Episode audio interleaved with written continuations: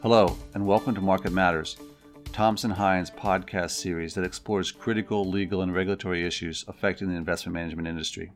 I'm Mike Wible, a partner in Thompson Hine's Investment Management Group.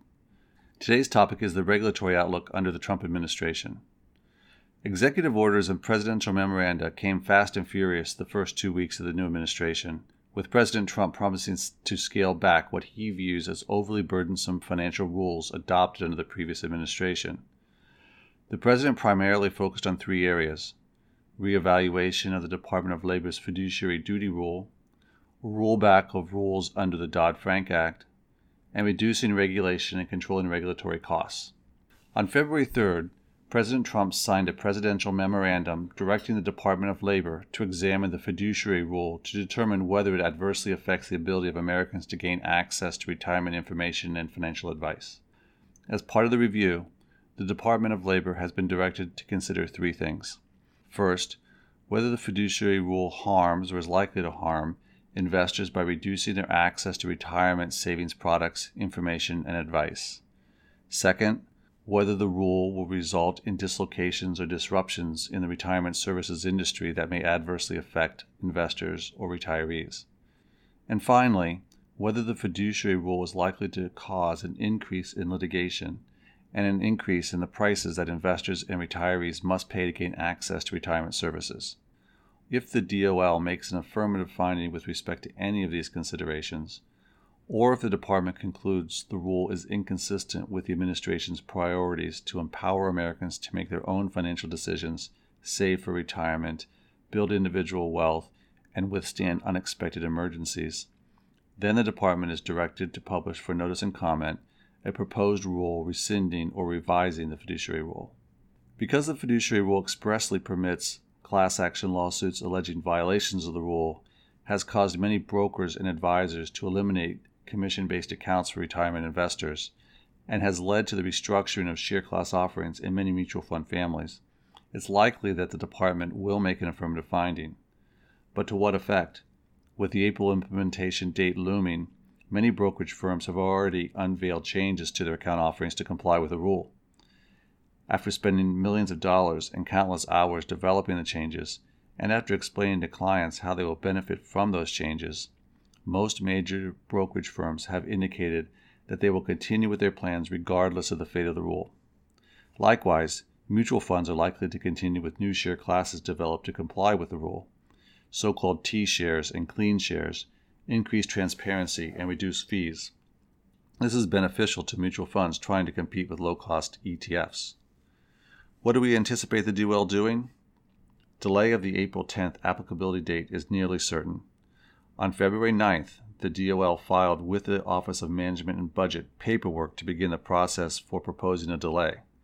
A formal order to delay the applicability date is not expected for several weeks. Repeal of the rule is unlikely publicity around the higher standard of care required by the rule has been effective, making repeal politically risky. The most likely scenario is a scale back of some of the more onerous compliance obligations and an elimination of the private right of action, which allows for class action lawsuits. Also on February 3rd, President Trump signed a second executive order, this one addressing core principles for regulating the U.S. financial system.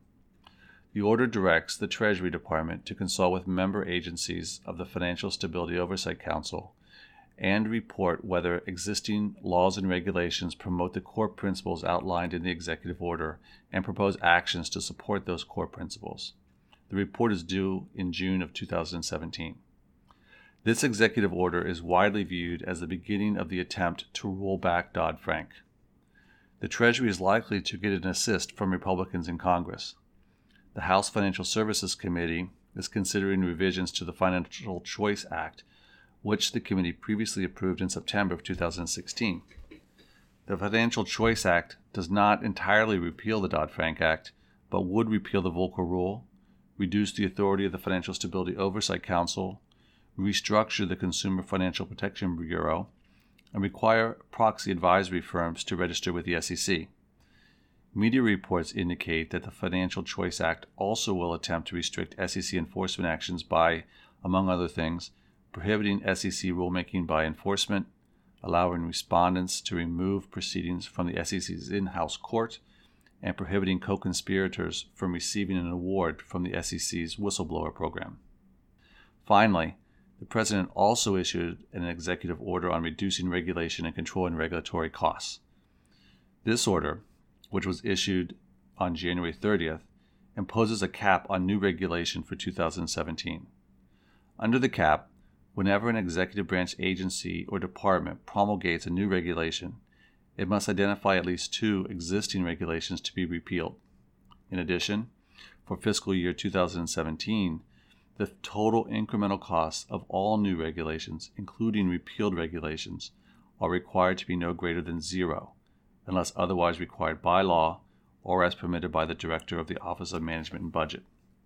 The executive order does not apply to independent agencies such as the Securities and Exchange Commission and the Commodity Futures Trading Commission. However, that may not matter. The SEC currently consists of only two out of five possible commissioners Republican Michael Piwowar, the acting chairman, and Democrat Kara Stein. It is unclear when the vacant positions will be filled, and a hearing before the Senate Banking Committee to consider the nomination of Jay Clayton, the Trump administration's pick to head the commission, has not yet been scheduled. Until vacant positions are filled, any action by the Commission must be unanimously approved by both members. Consequently, it's widely assumed that rulemaking will come to a halt until Mr. Clayton is confirmed. Once confirmed, Mr. Clayton, a corporate lawyer specializing in securities transactions, is expected to shift the SEC's focus away from rulemaking and enforcement and more towards helping firms raise capital. President Trump ran for president on the promise to roll back regulation, which he asserted is stifling American business. He got off to a fast, if uncertain, start. The success of his efforts will depend, in part, on the willingness of the administration to solicit input from industry participants and other stakeholders, its ability to effectively staff executive branch agencies, and its desire to work with congressional committees to craft legislation. Thank you for listening to Market Matters. I hope you found the information shared during today's program valuable. If you would like to learn more about today's topic or Thompson Hine's Investment Management Group, please visit thompsonhine.com or contact a member of our team directly. With approximately 400 lawyers in seven offices, Thompson Hine is a full service business law firm recognized for innovation and client service. Our Smart Path approach provides clients with service that is predictable, efficient, and aligned with their goals.